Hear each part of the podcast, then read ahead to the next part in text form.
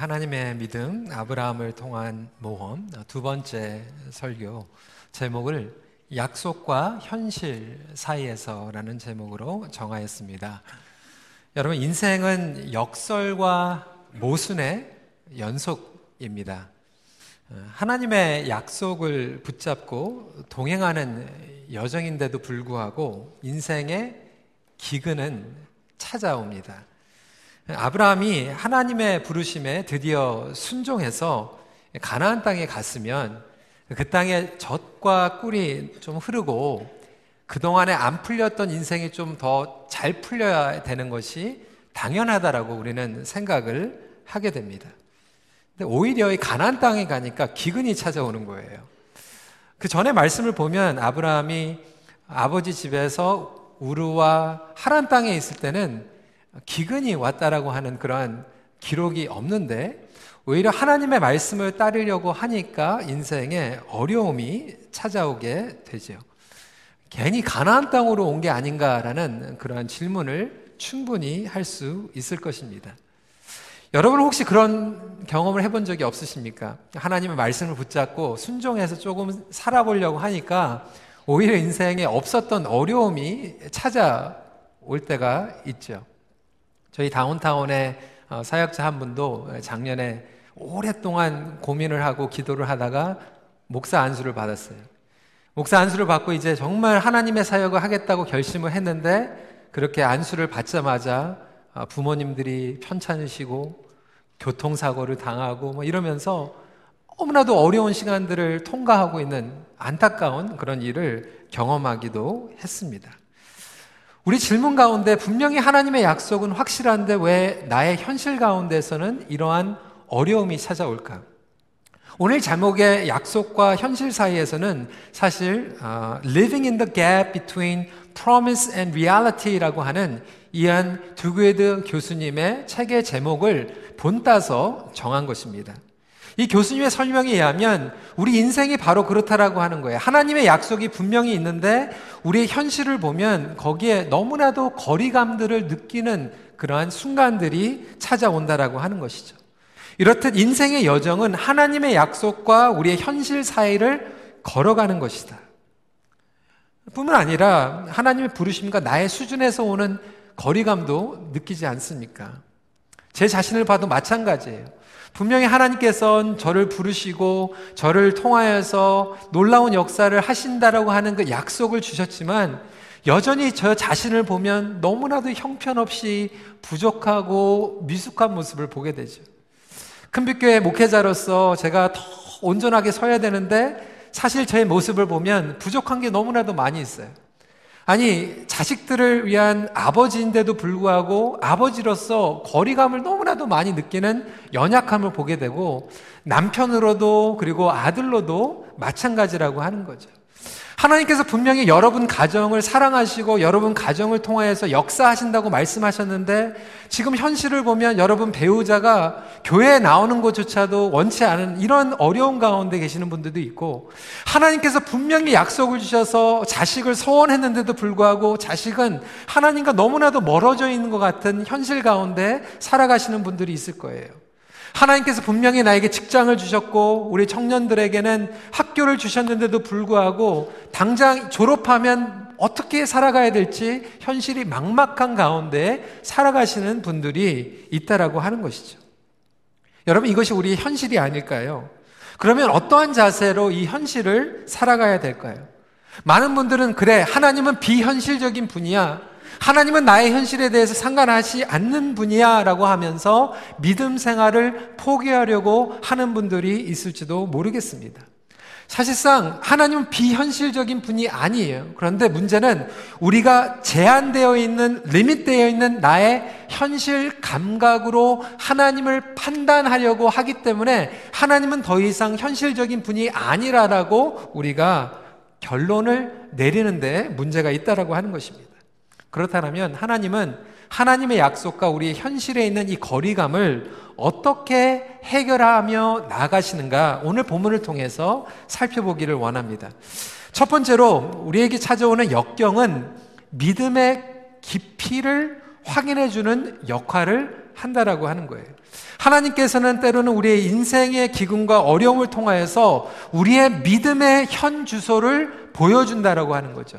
지난주에도 아브라함이 아버지의 집을 떠날 때 무작정 떠나는 것이 중요한 게 아니라 어디에서 떠나는 게 더 중요하다라고 말씀을 드렸습니다. 그냥 leave 하는 게 중요한 게 아니라 we need to know where we are leaving from 이라고 설명을 드렸어요. 이 기근의 현실은 연약한 아브라함의 믿음의 현주소를 보여주고 있죠. 오늘 본문을 한번 보겠습니다. 10절 말씀이죠.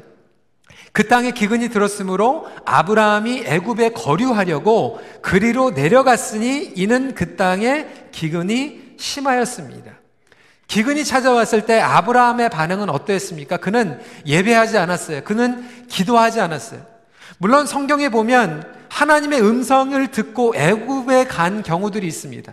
야곱 같은 경우에 하나님께서 분명히 야곱에게 요셉이 국무총리로 있는 애굽으로 가라고 말씀하셨어요. 그렇지만 많은 경우에 성경의 구약을 보면 애굽으로 내려간 것은 하나님을 의지하기보다 인간의 반응으로 나가는 경우들이 많이 있다라고 하는 것이죠. 우리는 어려움이 찾아올 때 우리의 믿음의 현주소를 알게 되죠. 그러한 역할을 해주고 있습니다. 여러분 복잡한 모래 가보세요. 이튼사나나 요크데일이나 셜웨이에 처음 가보신 분들은 이 가게를 찾는 게 쉽지가 않아요. 어디로 가야지 베이가 있고 어디를 가야지 뭐 Forever 21이 있고 뭐 이런 것들을 찾는 게 쉽지가 않아요. 심지어는 푸드코트로 가는 것도 어렵습니다. 그러면 어떻게 합니까? 우리는 코너에 가서 그 맵, 뭐를 설명해 주는 맵을 봅니다. 근데 맵을 보고 어느 가게가 어디 있는지를 파악을 한다고 해도 오른쪽으로 가야 되는 건지 왼쪽으로 가야 되는 건지 몰라요. 그래서 반드시 맵에 꼭 붙어져 있는 스티커가 있는데 그 스티커는 뭐냐면 You are here. 우리가 어디 있는지를 알아야지 그 지도를 봐도 동쪽으로 가야 되는지 서쪽으로 가는지 알 수가 있다라고 하는 거죠. 하나님께서는 분명히 우리에게 인도를 해주시는데 그 인생의 여정은 데스네이션은 장소가 아니라 하나님이라고 말씀드렸습니다. 하나님을 향하여 가고 하나님을 향하여 온전한 믿음으로 성장하고 성숙하는 것이 우리의 데스네이션이에요. 그렇다면 우리가 지금 어떠한 믿음의 상태에 있는지 그 현 주소도 알아야 한다라고 하는 것이죠. 그러면 아브라함의 믿음의 현 주소는 어떠했나요? 첫 번째로 짐작과 걱정을 앞당기는 믿음의 사람이었어요. 11절 12절 말씀 같이 읽도록 하겠습니다. 시작. 그가 애굽에 가까이 이르렀을 때에 애굽 사람이 그대를 볼 때에 이르기를 이는 그의 아내라 하여 나는 죽이고 그대는 살리리니 여러분 한번 질문해 보시기 바랍니다. 지금 아브라함이 지금 11절, 12절에서 애굽에 도착했습니까? 도착하지 않았습니까? 아직 안 했어요. 지금 그래서 가까이 이르렀을 때에 라고 얘기하고 있고 바로를 만났습니까? 만나지 않았습니까? 아직 안 만났어요. 그런데 바로, 바로를 만나게 되면 계속해서 지금 앞당겨서 짐작하고 앞당겨서 걱정하고 있는 거예요. 여러분 빌려오는 거에는 모든 게 이자가 붙습니다. line of credit도 그렇고 돈도요 내가 현찰을 가지고 쓰면 괜찮은데 credit card로 빌려 가지고 쓰면 반드시 interest가 붙는 게 인생의 법칙이에요. 마찬가지로 걱정도 생겼을 때 하는 걱정이 있고 생기기 전에 하는 걱정이 있는데 생기기 전에 앞당겨서 걱정을 빌려서 하는 사람들은 그 걱정에 이자가 붙습니다. 그러다 보니까 너무나도 큰 짐을 가지고 미리 살아가게 된다라고 하는 거예요. 지금 아브라함은 애굽에 가지도 않았는데 바로를 만나지도 않았는데 그리고 바로가 죽이지도 않았는데 미리 그것들을 다 빌려와 가지고 빚더미채에 짐작과 걱정 가운데 살아가고 있는 거예요. 자기 나름대로는 러직이 있어요. 자기 나름대로는 결론이 있어요. 이게 너무나도 헷갈리는 게 그 안에는 사실도 섞여져 있고 사실이 아닌 것도 섞여져 있기 때문에 혼동이 일어나게 되는 거죠. 나름대로 계산을 하는데 이 계산에는 한 반드시 오해가 있어요. 왜 오해가 있냐면 사실을 기준으로 한다고 하지만 이것은 짐작이고 걱정일 뿐 성령님께서 그리고 하나님께서 개입, 개입 하시는 계산이 안 들어가 있는 걱정이기 때문에 그래요. 애굽에 갔을 때 하나님께서 인도하시고 바로를 만났을 때 하나님께서 인도하시는 그 개입의 계산은 완전히 빠져 있는 잘못된 계산이라고 하는 것이죠. 여러분, 제가 말씀드린 것 같이 지금 아브라함은 예배하고 기도하고 결정을 내린 게 아니라 하나님께서 분명히 말씀을 하지도 않았는데 자기가 그렇게 생각을 한 거예요. 물론 사실이 섞여져 있어요. 애굽에 기근이 왔습니까? 안 왔습니까? 기근이 왔어요. 사실이에요. 그런데 기근이 오니까 짐작을 하죠. 앞당겨서 생각하죠. 걱정하죠. 아, 굶어 죽겠다. 애굽으로 갑니다. 애굽으로 가는데 자기 아내 사례가 아름다우니까 바로가 자기를 죽이고 아내를 빼앗을 수 있겠다라고 생각해요. 이게 착각입니까? 사실입니까? 사실은 맞아요. 참 사례가 대단했던 것 같아요. 65세가 넘었는데 얼마나 예뻤으면 아브라함이 그렇게 걱정을 했을까? 물론 어떤 분들은 자기 눈에만 예쁜 아내가 있을 수 있겠지만 이 아브라함은 사례가 진짜 예뻤던 것 같아요. 왜냐하면 14절에 보니까 애굽에 있었던 신하들이 이렇게 얘기해요. 그 여인이 심히 아리따움을 보았고 이게 사실이에요. 그런데 짐작과 걱정을 앞당겨서 하는 것은 사실도 섞여져 있지만 하나님의 개입하심이 없이 내가 그냥 끝으로 결론을 내려버리는 거예요. 성도 여러분, 우리의 삶 가운데서도 그런 일들이 얼마나 많이 있습니까? 그러니까 사실과 짐작 가운데에서 우리는 잘못된 결론을 내리고 살아가는 경우들이 한국에서도 지난번에 이러한 뉴스가 나왔어요. 잘못된 news feed가 너무나도 많아요. 여러분 뉴스도요. 그래서 확인을 할 필요가 있죠. 240번 어, 버스 이야기 여러분 들어보셨어요? 240번 버스를 탔는데 어느 애를 아는 엄마가 기사 아저씨한테 쪼를 차를 버스를 세워달라고 그랬는데 이 기사 아저씨가 세워주지는 않고 막 욕을 하면서 그냥 가버렸다라고 하는 거예요. 이게 순식간에 그냥 SNS하고 카톡으로 퍼져가지고 난리가 났어요. 그 다음날 이 기사 양반 정말 못 쓸 사람이다. 240번 거기 버스에서 이 사람을 해고해야 된다. 전국에서 완전 원수 기사가 됐어요. 어디까지 갔냐면 청와대까지 가가지고 호소를 하기 시작해서 이 사람 가만 놔두면 안 된다고. 근데 그 다음날 다른 뉴스가 나오게 됐죠. 누가 그거를 만들어가지고 잘못된 유포를 해버린 거예요. 사람 완전히 매장시킨 거죠. 그 다음날 뉴스가 바뀌었어요. 이거를 유포한 사람들을 당장 잡아야 된다. 여러분, 우리는 어떠한 사실이라고 할 때 그 사실을 확인하지 않고 거기까지 가보지 않고 우리는 너무나도 쉽게 하나님의 말씀에 떠난 나의 짐작과 걱정을 앞당겨서 결론을 내릴 때가 많이 있다라고 하는 거죠. 여러분, 믿음도 마찬가지예요. 때로는 우리가 어디까지가 믿음이고 어디까지가 욕심인지 분간이 안 될 때가 너무나도 많지 않습니까? 아브라함을 하나님께서 부르셨어요. 복을 주신다고 말씀하셨어요. 내가 너를 창대하게 하겠다. 하나님께서 그에게 복을 주신다고 말씀하셔서, 어, 그래? 나를 창대케 하실 거야? 그 부르심에 믿음으로 순종한 것입니까? 아니면 아브라함이 욕심이 나서 순종한 겁니까? 하나님께서 노희성 목사를 크게 사용할 거야. 그래서 제가 아멘하고 나가면 그게 믿음입니까? 제 야망입니까? 저도 모르겠어요. 분명한 것은 우리가 온전하지 못하기 때문에 우리의 현실 가운데서 우리 삶 가운데는 사실도 있고 짐작도 있고 나의 믿음도 있고 나의 욕심도 있다라고 하는 거예요. 분명한 것은 우리가 그 수준이 그거밖에 되지 않지만 하나님께서는 그럼에도 불구하고 은혜를 불러주시고 은혜 가운데에서 보호해 주시면서 역경과 도전 가운데에서 뭐를 보여주시면 그래 너는 그거밖에 아직 안 돼. 그런데 내가 너를 정화시킬 거야. 내가 너의 믿음을 순결하게 만들 거야 라고 작정하시고 우리에게 인도해 주시는 하나님의 손길을 바라볼 수 있는 저와 여러분들이 되길 주님의 이름으로 축복합니다. 그게 우리의 인간이에요. 예수님께서도 제자들에게 그렇게 말씀하시잖아요. 누가복음 12장 11절 12절 말씀 이번 주에 우리 큐티 내용인데 어, 이 아브라함의 이야기가 너무나도 잘 맞아서 제가 함께 읽기를 원합니다. 같이 읽겠습니다. 시작. 사람이 너희를 회당이나 위정자나 권세 있는 자 앞에 끌고 가거든 어떻게 무엇으로 대답하여 무엇으로 말할까 염려하지 말라 마땅히 할 말을 성령이 곧 그때에 너희에게 가르치시리라 하시니라. 그러니까 예수님께서 제자들에게 붙잡혀 가도 미리 앞당겨서 걱정하고 답을 만드는 것이 아니라 거기 가면 그 상황이 오면 성령님께서 답을 주신다라고 하는 거예요. 여러분 자녀들이 혹시 수학 조금 뭐 60점 맞았다고 야 얘는 앞으로 그냥 망했다 그렇게 결론 짓지 말라고 하는 거예요. 미리 앞당겨서 짐작하고 결론을 내는 것이 아니라 하나님께서 어려운 상황 가운데서도 그 자녀를 빚어나가고 있는 과정이라고 생각하면 우리의 믿음이 온전히 주님을 향하여 나갈 수 있다라고 하는 것이죠. 근데 앞당겨서 우리가 걱정하는 이 믿음, 아브라함의 믿음이 그랬고 혹시 저와 여러분들의 믿음이 그런 믿음이 아닐까요? 믿음은 있는데 빌려오는 믿음. 두 번째로 또 어떠한 믿음일까요? 자연스러운 결정에 의해 이끌려가는 믿음이었습니다.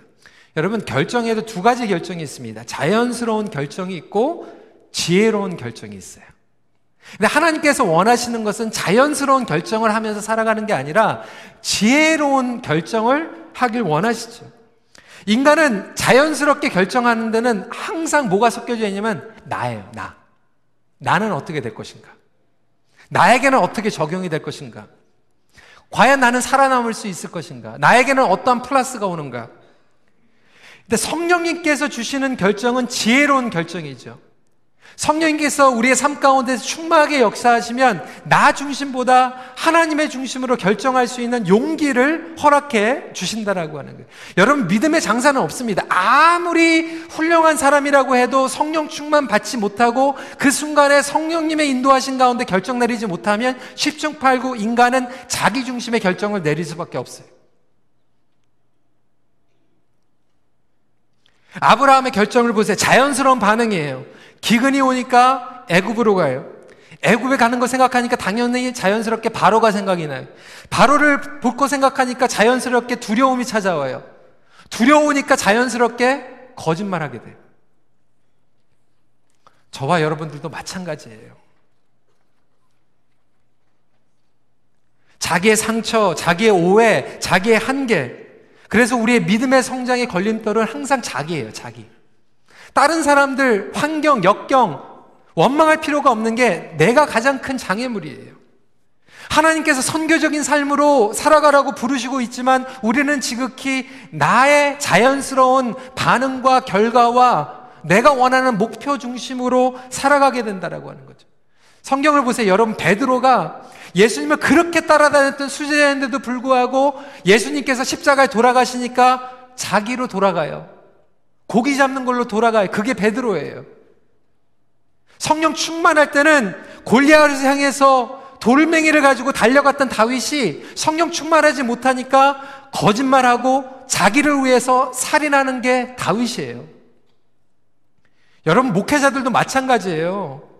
어떤 목회자들은 막 거짓말하고 뭐 쓰러지고 한다라고 그러는데 목회자도 그 순간에 성령 충만 받지 못하면 자기 중심으로 결정할 수밖에 없어요. 이게 사람이에요. 이게 죄인의 본질이에요.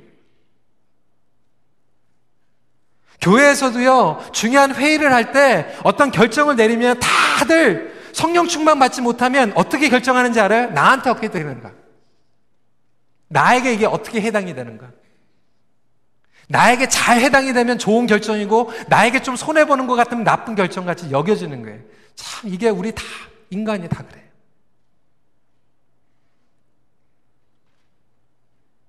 성도 여러분, 저와 여러분들은 정말 지혜로운 결정을 하며 지혜로운 믿음 가운데 거하고 있습니까? 아니면 오늘도 성령님의 개입하심이 없이 나의 그냥 자연스러운 그래서 교통사고 나도요 10중 8구 자기 방어로 핸들이 돌아가는 게 우리 인생이에요. 아브라함을 보세요. 얼마나 딱합니까? 애굽에 가기도 전에 바로를 만나기 전에 생각해 보니까 자기가 죽을 것 같은 거예요.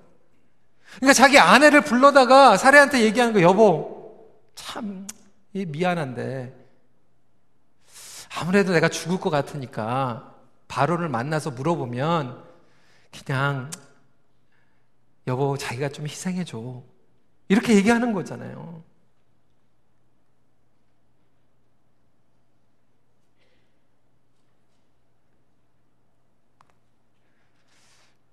예전에 참 아브라함을 보면서 참 어떻게 이런 남자가 있을까 뭐 이런 생각을 했어요. 그러면서 저는 그런 생각도 했어요. 사라가 참 대단하다. 자기 남편이 불러가지고 그렇게 얘기한다고 해가지고 여러분 어떻게 하실 것 같아요? 아, 사라가 참 우리 남편이 참 무서워하는구나. 참 두려워하는구나. 그래, 내가 참 나의 남편을 살리기 위해서 그냥 바로랑 결혼을 해야 되겠다. 이렇게 결정을 한 주만 저는 알았어요. 근데 이번 주에 이 말씀을 계속 다시 한번 읽어보면서 이런 생각이 들더라고요. 사례가 아, 희생을 하려고 바로랑 결혼을 하려고 한 것 같지는 않은 것 같아요. 믿거나 말거나. 아, 내가 이 남자랑 믿고 살려니 차라리 바로하고 시집을 가자. 어차피 아직 자식도 없는데. 그게 아닐까라는 그런 생각도 들었어요. 여러분 어떠실 것 같아요? 이게 말씀에 이렇게 나와 있지 않으니까 제가 그냥 혼자 착각하면서 그렇게 해석하는 거죠. 제 자유입니다. 여러분 참 사람이 다 똑같다라고 하는 거예요. 아브라함은 아브라함, 아브라함대로 자기 살고 싶고 사라는 사례대로 자기 살고 싶고 저는 저 나름대로 제가 살고 싶고 우리 인생이 다 그렇다라고 하는 거예요. 그러니까 성령 충만을 받지 않고 하나님의 말씀에 움직이지 않으면 우리의 믿음의 현수, 현 주소는 다 이렇다라고 하는 거예요. 여러분 그렇다 보니까 정말로 우리 가족이 우리의 사랑하는 공동체가 피해를 업을 때가 너무나도 많이 있지 않습니까? 하나님의 음성을 구하지 않고 자기 의지로 자기 마음대로 결정해 나가는 거죠. 그의 연약한 믿음 때문에 사라가 손해를 보고 피해를 보고 심지어는 주위 사람들이 피해를 보게 돼요. 17절 말씀입니다. 여호와께서 아브라함의 아내 사례의 일로 바로와 그 집에 큰 재앙을 내리신지라. 우리가 선교적 삶을 살아감으로써 정말 다른 사람들에게 하나님의 축복을 유통시켜야 되는데 내 중심으로 나만 생각하며 살아가다 보니까 나도 연약한 믿음 가지고 살아가지만 나 때문에 나의 가족과 나의 자식과 그리고 나의 사업처와 내가 만나는 사람들이 피해를 볼 때도 있다라고 하는 것이죠. 성도 여러분, 여러분들의 믿음은 과연 어떠합니까?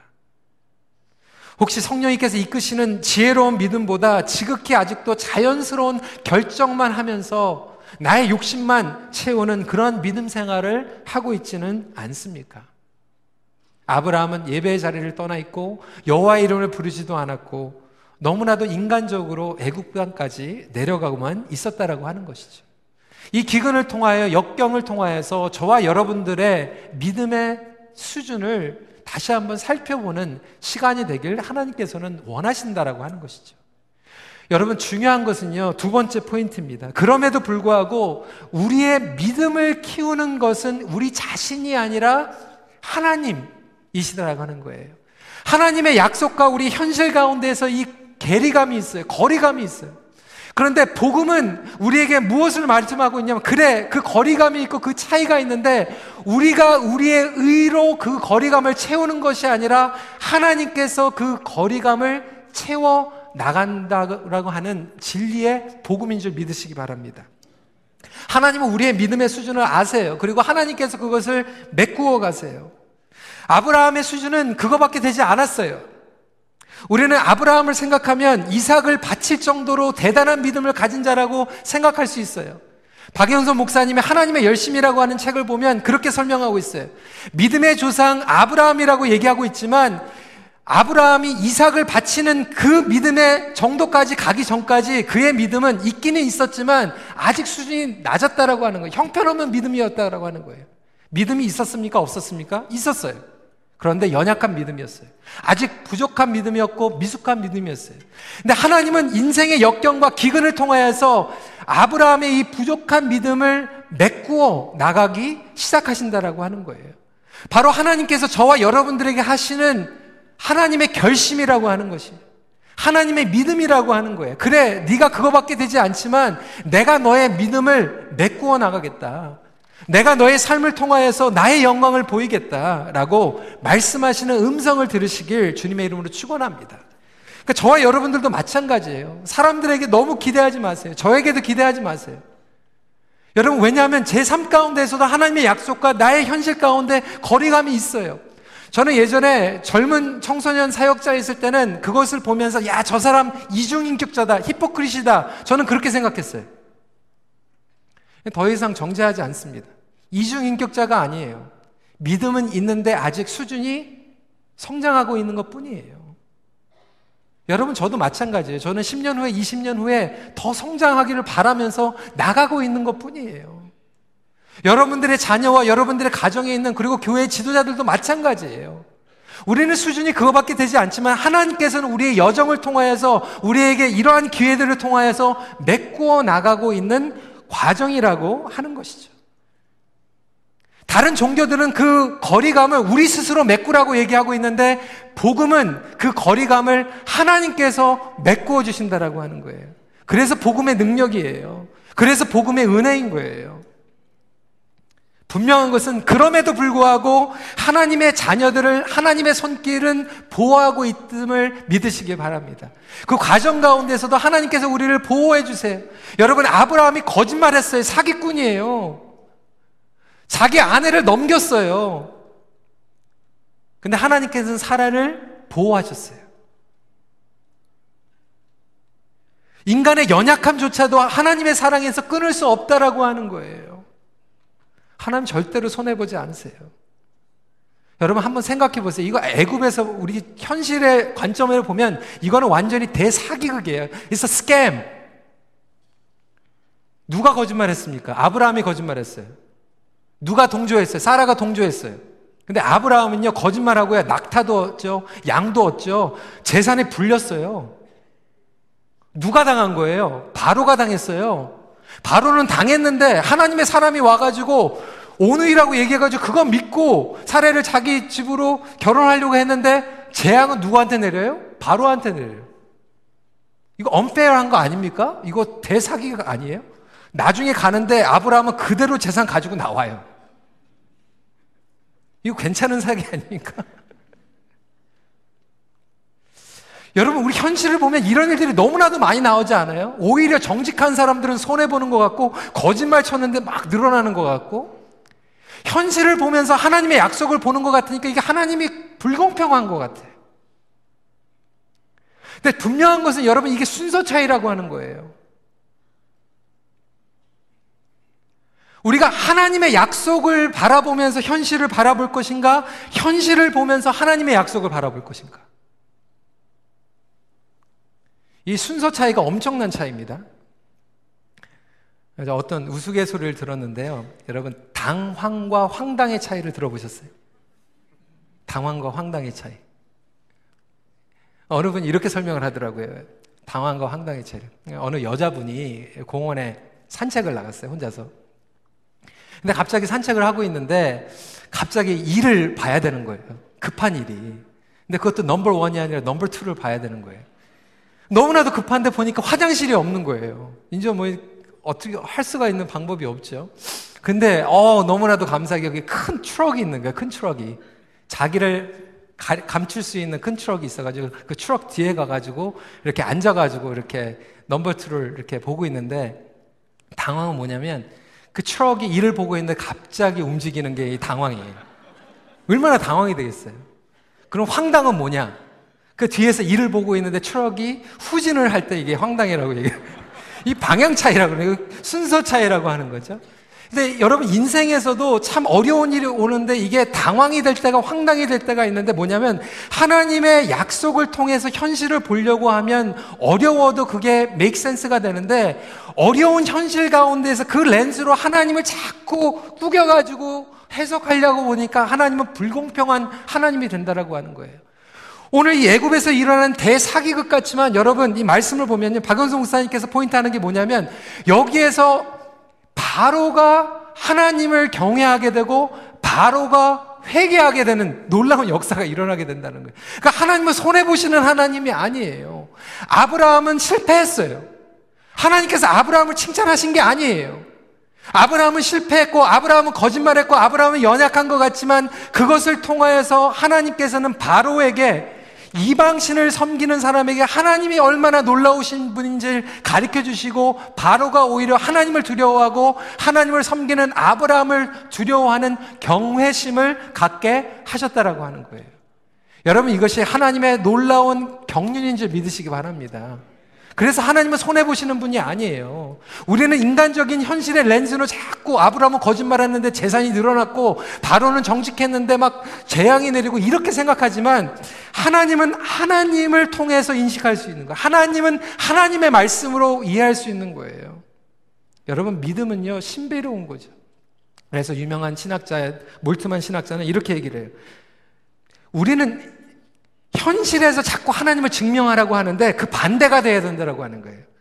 하나님으로부터 세상을 증명해 나가는 것이 정상이라고 하는 거예요. 하나님의 약속을 붙잡고 여러분 지금 사실을, 현실을 해석할 수 있는 영적인 눈이 열리길 주님의 이름으로 축원합니다. 하나님의 약속을 붙잡고 현실을 보면 그게 과정일 뿐이에요. 성공을 해도요, 교만해지지 않고요. 실패를 해도 기죽지 않는 게 하나님의 약속을 바라보고 현실을 보니까 그런 거예요. 근데 현실을 보고 하나님을 바라보는 사람은 내가 일이 안 풀리고 기근이 오면 하나님 안 계신 걸로 결론 짓고 하나님 우리 가족 버리셨구나 결론 짓는 거예요. 성도 여러분, 저와 여러분들은 하나님께서 메꿔주신다라고 하는 약속을 붙잡고 전진하기를 소원합니다. 이 바로 고백을 보세요. 19절 20절 말씀입니다. 같이 읽도록 하겠습니다. 시작. 내가 어찌 그를 누이라 하여 내가 그를 데려다가 이제 데려가라 하고 바로가 사람들에게 그의 일을 명함에 그들이 그와 함께 그의 아내와 그의 모든 소유를 보내었더라. 아브라함아, 내 수준이 아직 그거밖에 안 됐지만 나는 너를 통하여서 끝까지 역사할 거야. 나는 너를 만들어 갈 거야. 아무개야, 너 그거밖에 아직 안 되지. 허봐, 기근이 오니까 너 그렇게밖에 반응 못하지. 그런 믿음밖에 없지. 그런데 나는 너를 끝까지 만들어 갈 거야. 여러분, 이게 복음의 메시지예요. 하나님의 언약의 약속과 우리 인간의 현실 가운데에서 그 거리감이 있는데 예수님께서는 그 거리를 메꾸기 위해서 이 땅에 오셨어요. 그리고 그 한계를 완전하게 메꾸셨어요. 십자가의 구속과 부활로 두려움과 염려 가운데 거하는 우리들에게 그 약속을 성취하셨다고 선포하셨어요. 아브라함은 이렇게 연약할 수밖에 없지만 우리가 여기서 배우는 것은 아브라함에 대한 성공이나 실패가 아니라 여기에 숨겨져 있는 예수 그리스도의 예표예요. 그래서 이은 드구의 교수님은 이렇게 얘기를 했어요. 영어로 너무 감이 와서 제가 영어로 먼저 읽어드리고 제가 해석한 글을 읽어드리겠습니다. Unlike Abraham, who told a lie to save his own life, Jesus told the truth, knowing it would cost his life, so that our unrighteous lives might be saved. 자신의 목숨을 보호하기 위하여 거짓말을 한 아브라함과 다르게 예수님께서는 자기의 목숨의 희생을 감수하시며 진리를 말씀하셨고 그로 인하여 죄 많은 영혼들이 구원을 받게 되었다. 오늘 말씀은요, 애굽의 대사기극이 아니라 복음의 예표이고 복음의 선포인 줄 믿으시길 바랍니다. 저와 여러분들의 삶을 보면 정말로 형편없는 것 같고 우리의 믿음의 수준이 그거밖에 안 되는 것 같은데 그것을 통하여서 하나님께서 말씀하시는 건 그래. 그런데 내가 그것을 메꾸기 위해 나의 독생자 아들 예수 그리스도가 너와 함께 할 거야. 히브리서 12장 2절 말씀입니다. 믿음의 주여 또 온전하게 하시는 이인 예수를 바라보자. 온전하게 하시는 여기 영어 성경으로는 어떻게 나오냐? perfecter of our faith. 우리를 온전하게 인도해 주시는, 우리를 완전한 길로 인도해 주시는 예수 그리스도. 여러분, 포기하고 싶으십니까? 하나님의 약속과 여러분 가정을 보니까 너무 형편없어요. 분명히 하나님의 약속 가운데 내가 그 대학교에 갔는데 대학교 졸업하면 어떻게 직장이 될지 너무나도 모르겠어요. 나의 건강, 나의 재정적인 상태를 보니까 하나님의 약속과 너무 거리감이 있습니까? 여러분, 하나님의 약속을 현실로 바라보는 것이 아니라 약속을 통해서 현실로 바라보는 말씀을 정리합니다. 상황에서 눈을 떼어 하나님께 고정하십시오. 기도하겠습니다. 이 시간에 저희가 주님 앞에 겸손한 마음으로 나아가길 원합니다. 혹시 여러분들에게도 역경이 찾아왔습니까? 기근이 있습니까? 오히려 그 시간을 통하여서 여러분들의 믿음이 우리의 믿음의 현주소가 어디 있는지 다시 한번 살펴보는 시간 갖기 원합니다. 혹시 우리도 아브라함과 같이 철저히 미리 생길 일들을 짐작하고 걱정을 빌려서 피까지 지면서 살아가고 있지는 않습니까?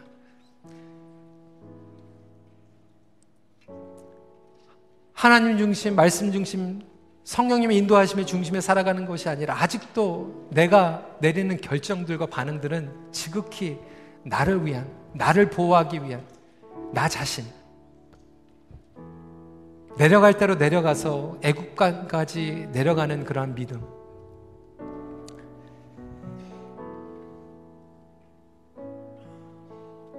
그렇지만 하나님께서 우리를 붙잡아 주십니다.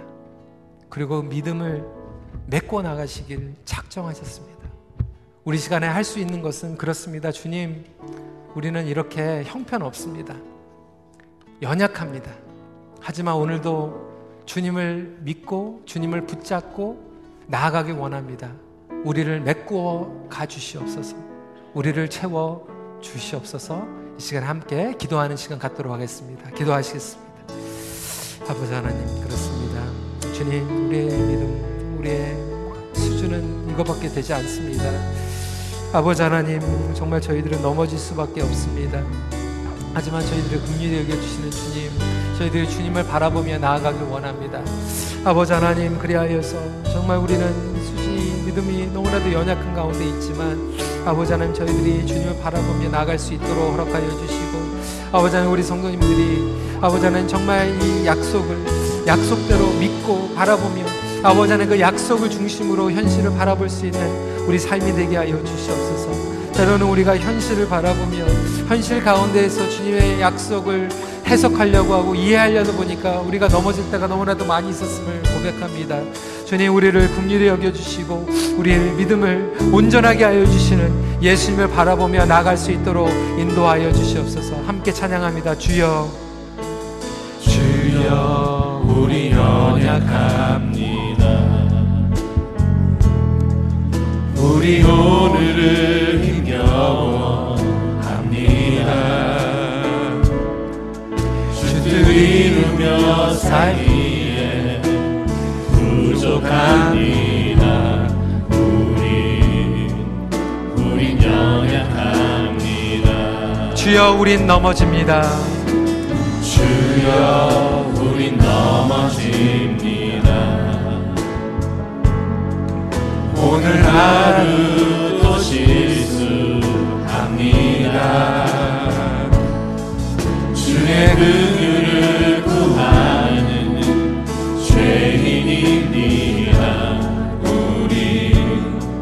주만 바라봅니다. 한없는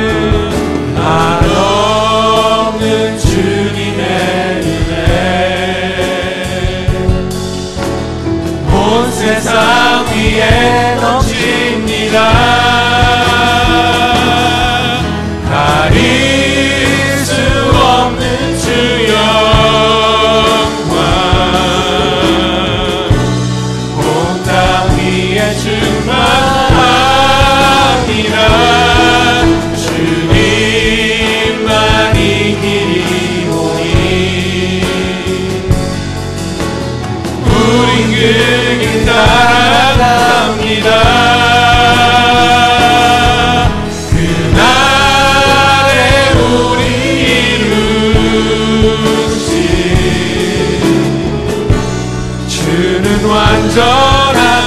한번 고백합니다. 한없는 주님의 은혜.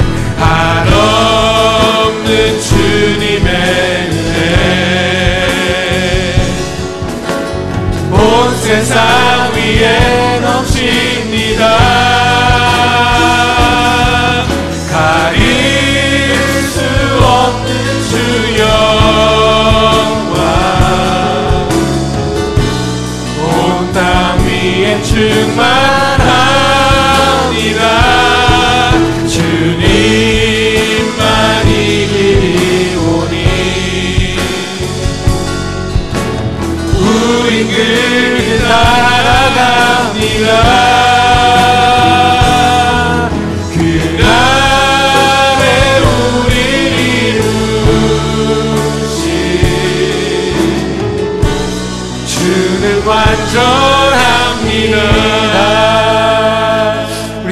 한번 기도할 때 주님 우리는 이렇게 넘어집니다.